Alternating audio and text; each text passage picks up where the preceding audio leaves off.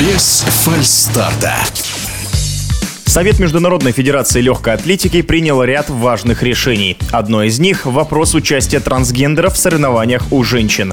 Также был восстановлен статус Всероссийской Федерации Легкой Атлетики. С подробностями в эфире спортивного радиодвижения один из лучших экспертов по легкой атлетике Михаил Бутов.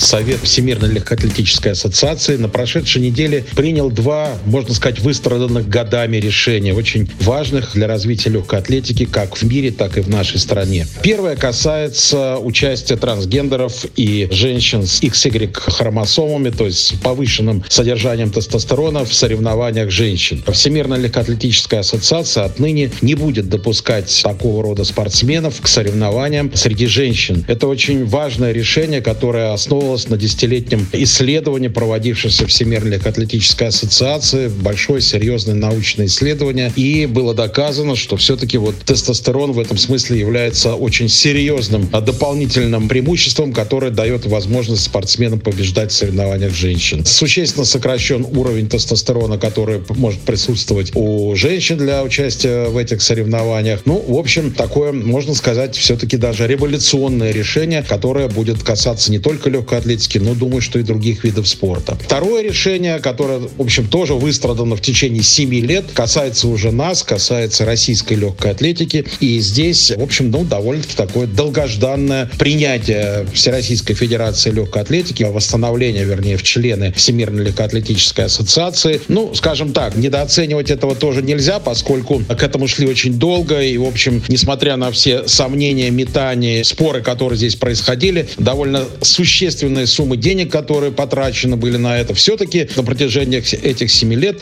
этот путь был принят всеми. И, в общем, это такое некоторое завершение такого процесса восстановления. Но, конечно же, если говорить о нашей внутренней жизни, то поменяется-то мало что. И можно сколько угодно говорить о том, что, да, политика снова вмешивается в спорт, но надо исходить из сегодняшней ситуации. Это означает, что все силы надо бросить на развитие легкой атлетики, спорта в его истинном предназначении, спорта как способа жизни, способа существования человека, но и спорта, конечно, как зрелище, потому что все-таки профессиональный спорт, он существует для болельщиков, для любителей спорта. И в этом смысле Всероссийская Федерация легкой атлетики, собственно, и всем предстоит огромная такая серьезная работа по переосмыслению. Ничто не мешало, конечно, это делать в течение прошедших семи лет, но это тема для отдельного разговора. Думается, что он обязательно должен еще состояться. Ну, по крайней мере, какие-то ростки существуют, возможности для этого есть. И самое главное, их просто не упустить. Это касается и подготовки спортсменов самого высшего профессионального уровня, это касается и вообще организации легкой атлетики в стране, это касается и сборной команды России, собственно, которая, ну,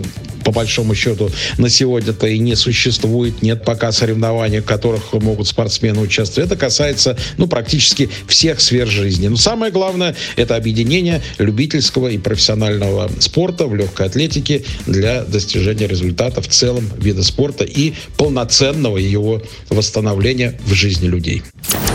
В эфире спортивного радиодвижения был один из лучших экспертов по легкой атлетике Михаил Бутов. Без фальстарта.